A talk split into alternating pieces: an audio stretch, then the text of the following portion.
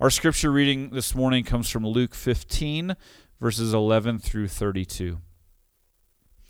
And he, Jesus, said, "There was a man who had 2 sons, and the younger of them said to his father, 'Father, give me the share of your property that is coming to me.' And he divided his property between them. Not many days later, the younger son gathered all he had and took a journey into a far country. And there he squandered his property in reckless living. And when he had spent everything, a severe famine arose in that country, and he began to be in need. So he went and hired himself out to one of the citizens of that country, who sent him into his fields to feed pigs.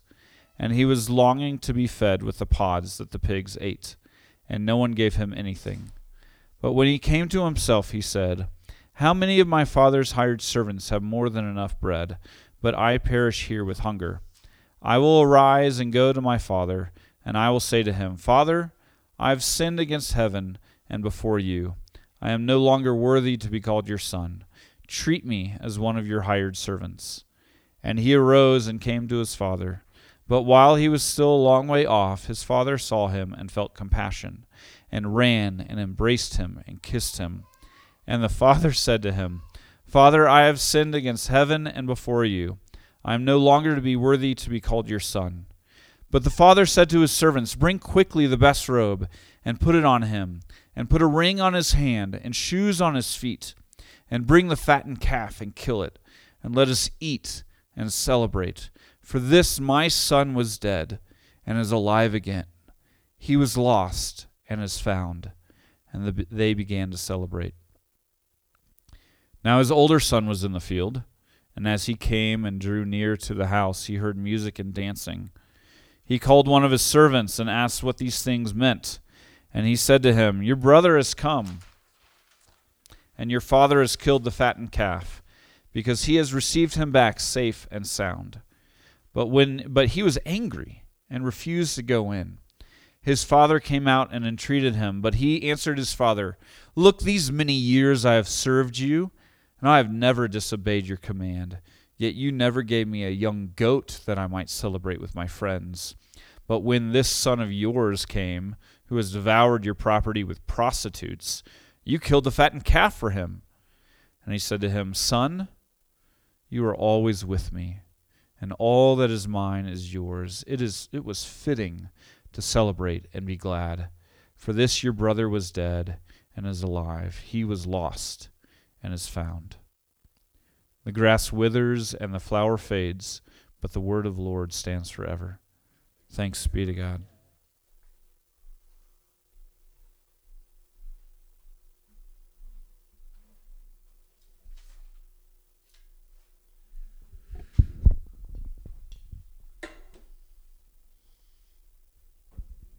We have been going through our vision series entitled Mother Tongue, because we want to learn a language about who we are, and we want to have a culture of who we are as a church here at the table. And so we've been working through these things.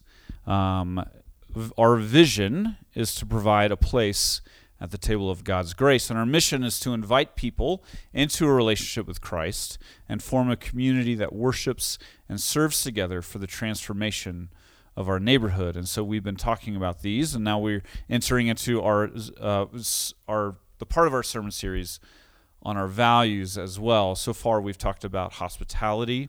Last week, Nick talked about rootedness, being in a place, seeing the people in the particular neighborhoods that we live in, being committed to those.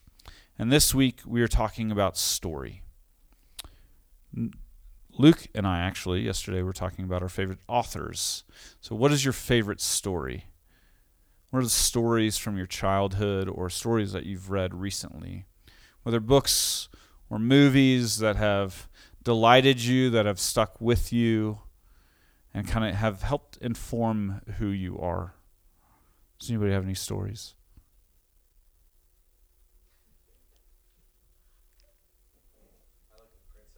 The Princess Bride. Very classic. Everybody likes The Princess Bride. My doctor growing up was Joe Morgan, but I assume it's somebody else.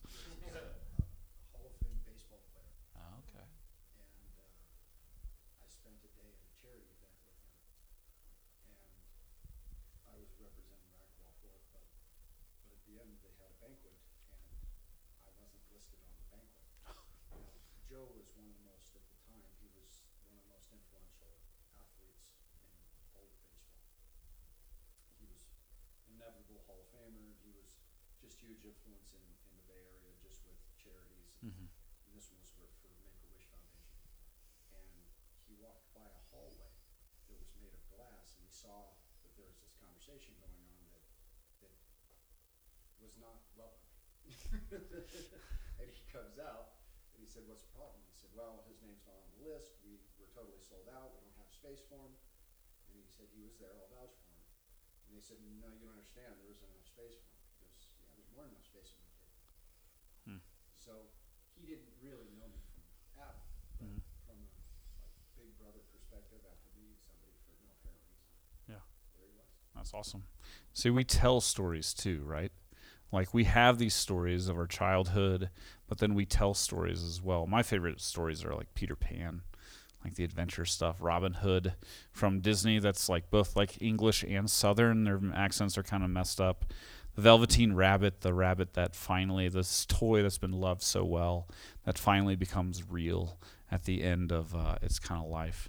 And then I love to tell stories. I love the stories that have shaped me and shaped our lives. I'm a storyteller. I love being able to tell stories. I'll tell you sometime if you want to know about surgery. I've had many surgeries.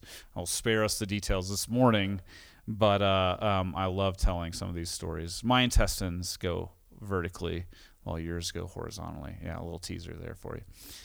Stories are a form of language. They're a very powerful form of language. They invite us in. They invite us to listen, to participate. We often find ourselves in these stories. Peter Pan, that's who I see myself as. He's my spirit animal, and so I live out of that. I love stories. I could watch movies and read books all the time. Eugene Peterson says stories are verbal acts of hospitality. By sharing our stories with one another, we share our lives, and therefore we deepen our relationships with one another also. Right? Even just sitting around a dinner table, we ask the question, how was your day? And stories arise, and we get to learn about the trials and the exciting parts, the boring school that our kids are in, or the fun they had at recess, right? We get to share our lives when we tell stories. We are all living stories. We all have a story to tell. And there's many dimensions to our lives in these stories as well. There's left turns and right turns. There's dead ends and unexpected detours. There's forks in the road. There's tragedy. There's comedy. There's drama. And I'd like to say there's farce sometimes as well. Jesus told a lot of stories. We call these parables. Parables are stories that cause us to stop and ponder and wonder about ourselves, but also about God. And the interesting thing about how Jesus tells these parables is he rarely uses them he rarely uses religious speak or God talk in them, but they always drive us back to God. He drew them from his everyday life and the life of those that were around him, and they reveal these deep truths about who God is with hardly ever mentioning him. John Dominic Crossan says that the parable is an earthquake opening up the ground at your feet. Parables, in their own nature, force us to find ourselves in the story. We often keep God out of the stories of our lives. We step away, we run away to a far-off country and decide we're going to live our lives how we want to. So a parable, when it opens up the ground at our feet, suddenly we're surprised at how close God seems to us, how far away we didn't actually run. These stories invite us into the story that God longs to tell in our lives. The story we're going to look at this morning is one of those that we automatically place ourselves in. No matter how much we resist, we put ourselves in the story. It's too tempting. The prodigal son, as is often called, is a powerful story with three main characters, two sons and a father, one younger, one older, and the father deeply loves both of them. Jesus doesn't give them names, though they are so real, and we identify with them, and I think that's one of the powerful things of the story. He doesn't give us names so that maybe we can place our own names in the story as well. And I pray that no matter how familiar you are with the story this morning, I pray that the Spirit of God would open your ears and your hearts and your lives again so that you would find yourself in this story. The younger son. The younger son decides that he wants to live as if the father is dead. He wants nothing to do with his dad anymore. And amazingly, the father commits like his own patricide in this moment. This is essentially what he's asked. The son is asking his dad that he would have his inheritance before he dies, which is essentially saying, I wish you were dead. And the father relents. He gives in. And he splits his property and he gives it to his son. The son leaves almost immediately and lives just an absolutely excessive, reckless life, far from the reaches of his dead-to-him father. But his money runs out, and a famine hits, and he was desperately in need. So he gets a job as a pig farmer. It's not a glorious job at all, and to Jesus' listeners, they would rather be dead than to slop around for the pigs. This would have been anathema to first century Jews. Suddenly, the son, though, comes to his senses, and he says, I have to return to my father, but I can't do it as a son. I wished him to be dead already, so I need to return as a servant. They have better lives than I have now. Maybe I can hire myself out to my father rather than slopping around with the pigs. So he returns home. It's kind of an apology speech, a confession, and a request. But in the process, the father sees him from far off and runs to him. Now, pertinent but slightly sidebar. We are never told that Jesus runs at any point in his life. He lives life at 3 miles an hour. He walks everywhere. We might even be able to say that running is unbiblical. It is so little mentioned in Jesus' life. Even when they come to Jesus and they say, your friend has died. Lazarus is dead. He makes no haste to get up. He takes his time. He doesn't run. He walks. He was not in a hurry. In fact, this word run is barely used in the New Testament, and it's only used to mean run in a few occasions. This is one of them. But here we see that the father runs to his son when he returns home. And Jesus is making a decisive statement about the love the father has for his son when he returns home. So the father runs.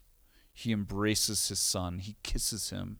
And the son starts with his little speech, his confession. He's prepared, but he only gets through about half of it because the father's attention is elsewhere. He interrupts him, and he starts yelling at his servants, bring the best robe, bring a ring, put shoes on his feet, kill the fatted calf. We are going to feast. We are going to celebrate. My son was dead, and now he's alive. He was lost, and now he's found. Immediately they celebrated. This word celebrated is used 4 times in this story. Nearly 25% of the times it's used in all of the New Testament, it's used in this story alone. This was a celebration. This was a feast. This was something not to be missed.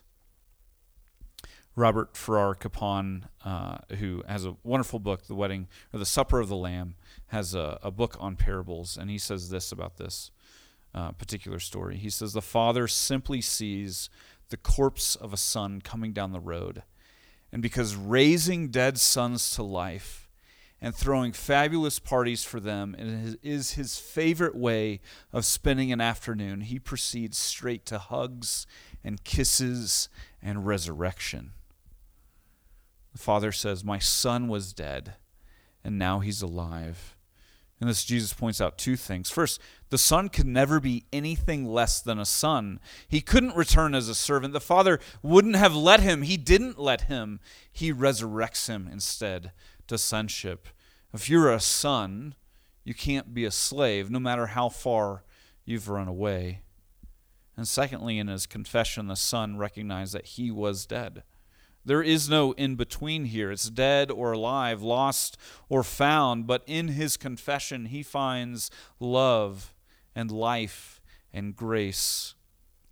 Capon goes on, and he says, confession is not a medicine leading to recovery. We die.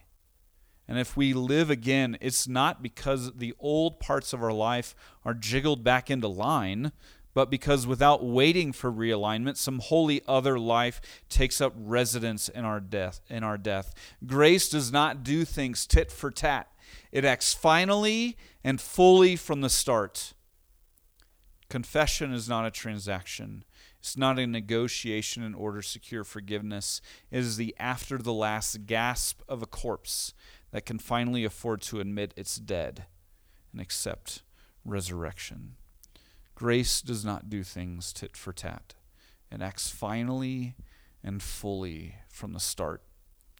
In our relationship with God, we can never be anything less than sons and daughters. We may want to conscript ourselves out to God as a hired hand or a slave or a servant. We might not want to return from the death we have consigned ourselves to do, but when we do, we will find the loving embrace of the Father who raises us back to new life, not the old life, new life. The old life won't cut it anymore. He gives us resurrection life in Christ. He will clothe us with the robe of Christ. He will place the family ring on our finger. He gives us shoes, and he throws the best party we could ever imagine. The Christian life is a life of repentance, one of turning from life to death, and we have to do it over and over and over again because we forget. We find the things of this world can never satisfy for so long, but we continue to try to use them. We've tried so many of them. Henry Nouwen says, "I'm a prodigal son every time I search for unconditional love where it cannot be found." But the unconditional love of the Father never wanders. Stays true, stays constant. You are never not his son or daughter. His love for you never wanes, and his favorite way to spend an afternoon is to throw a party for his resurrected children. Now, we could stop here. I mean, this is an amazing story at this point. It's mind-blowing grace. We are nothing less than sons of daughters because the Father's love never wanes for us. But there's another son. There's another son we often forget. There's an older son.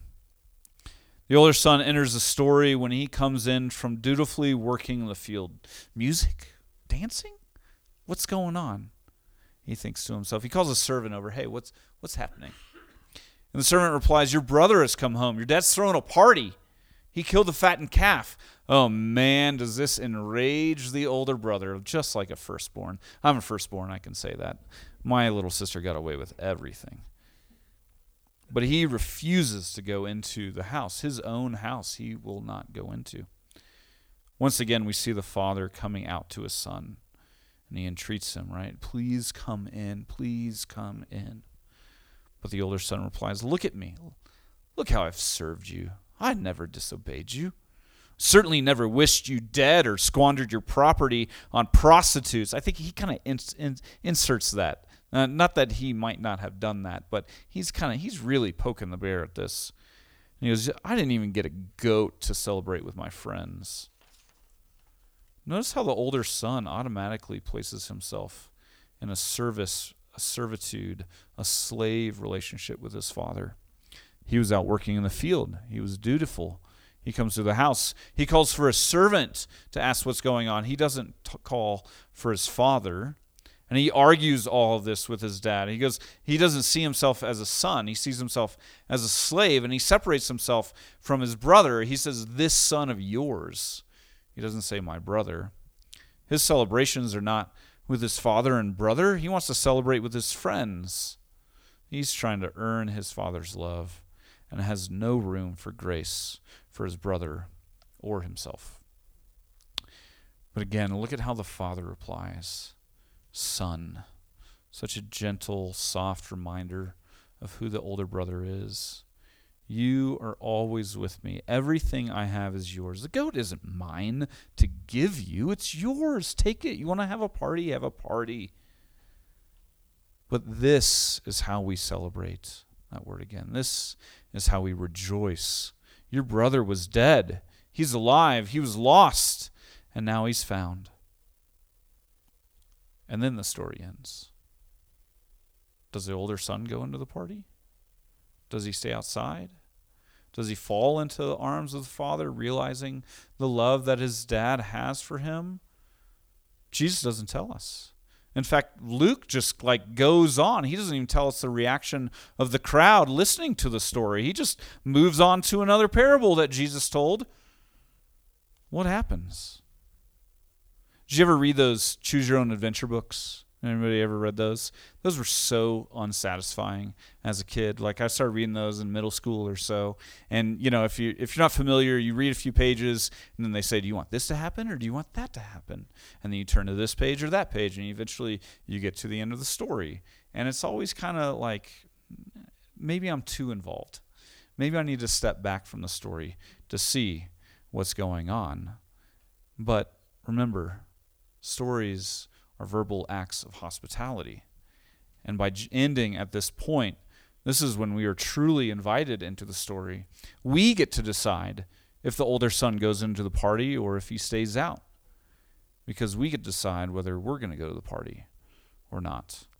If we identify with the younger son, we're already celebrating the Father's love. We have experienced death and resurrection. We're there to feast. Not that we deserve it, but because of how much God loves us.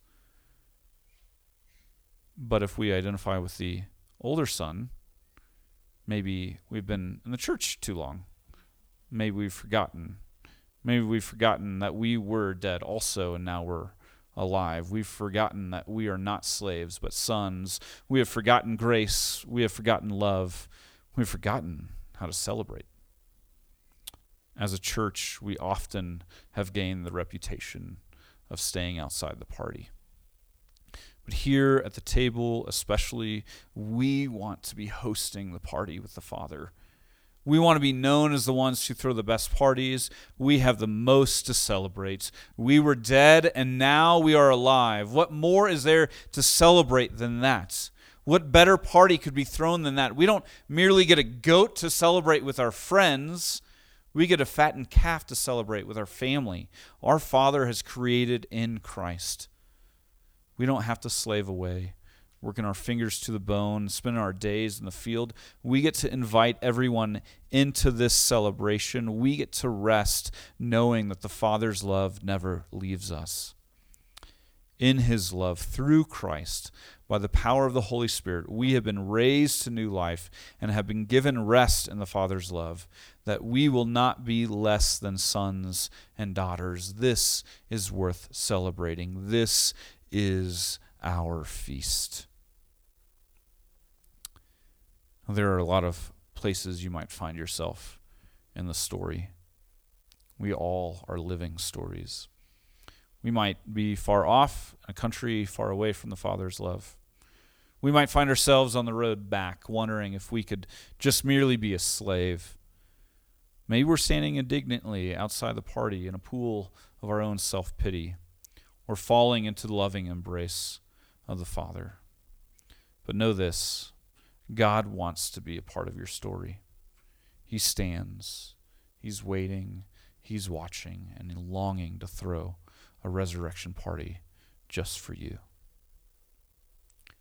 Now, I hate to lie in sermons, but I kind of lied a little bit at the beginning. I said there were three main characters in the story. There's actually four. The whole story hinges on the fattened calf. The father mentions it, the servant mentions it, the older brother begrudges it. This fattened calf has been standing around waiting in a stall just to be slaughtered for this kind of a celebration. If there is any Christ figure in this story, this is the one. Its one purpose in life is to drop dead at a moment's notice so that people can have a party. And just as killing the fatted calf marks a celebration, Jesus is the Lamb who was slain from the foundation of the world and is the piece de resistance of his own wedding party. Creation is not ultimately about religion or spirituality or morality or reconciliation. It's about God having a good time and itching to share it with us. Let us wake up to the fact that God cares about the party. He sent his son Jesus to be at the center of the table, the Lamb of God who takes away the sins of the world. Let us come and feast on him in our hearts by faith. Let's pray. Father God, we are grateful that you are in the party business. We're grateful that you love us so much, that you long for us to return home, that you long to give us new life in you. And that is your heart's desire. May we, as people of the table, be a place where that can happen, where we can celebrate this new, this resurrection life that we have in you. May your grace and mercy be upon us. May we know that you have fattened that calf for us, and that you sent your son Jesus so that we can have new life in him. By the power of the Holy Spirit, empower us. Work this new life in us. Give us eyes to see how you long to be a part of our story. In the name of the Father, and the Son, and the Holy Spirit. Amen.